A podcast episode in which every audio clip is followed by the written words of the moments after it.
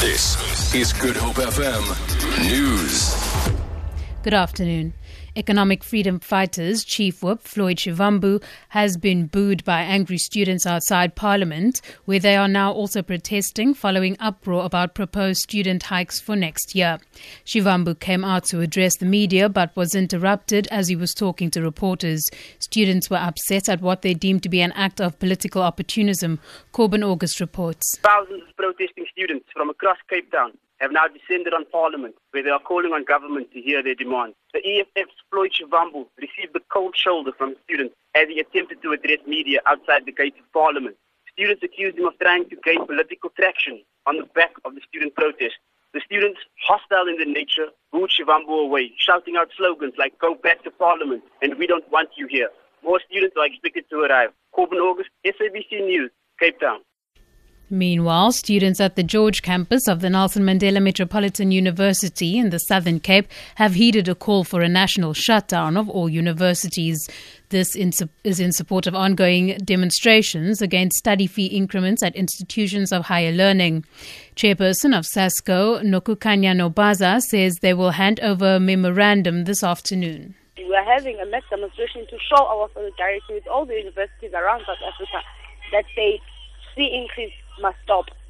And free increases must stop, and we want to shut down the universities because there's a national call for students to shut down universities.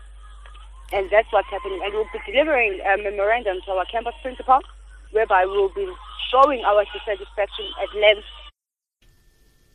Cape Town police are investigating a case of murder and robbery following a cash in transit heist in Brooklyn earlier today. Police say a security guard was loading an ATM inside a shop when he was shot. The 41 year old security guard later died in hospital due to his injuries. Three suspects fled the scene on foot with an undisclosed amount of money. No one has been arrested yet. Anyone with information that can assist with the investigation was requested to contact Crime Stop on 086 00 10 And finally, the rand is slightly weaker after Statistics South Africa released the CPI data ahead of Finance Minister Nhlanhla Nene's midterm budget speech. South Africa's headline consumer inflation remained unchanged at 4.6% year on year in September compared with August. On a month-on-month basis, prices were flat in September.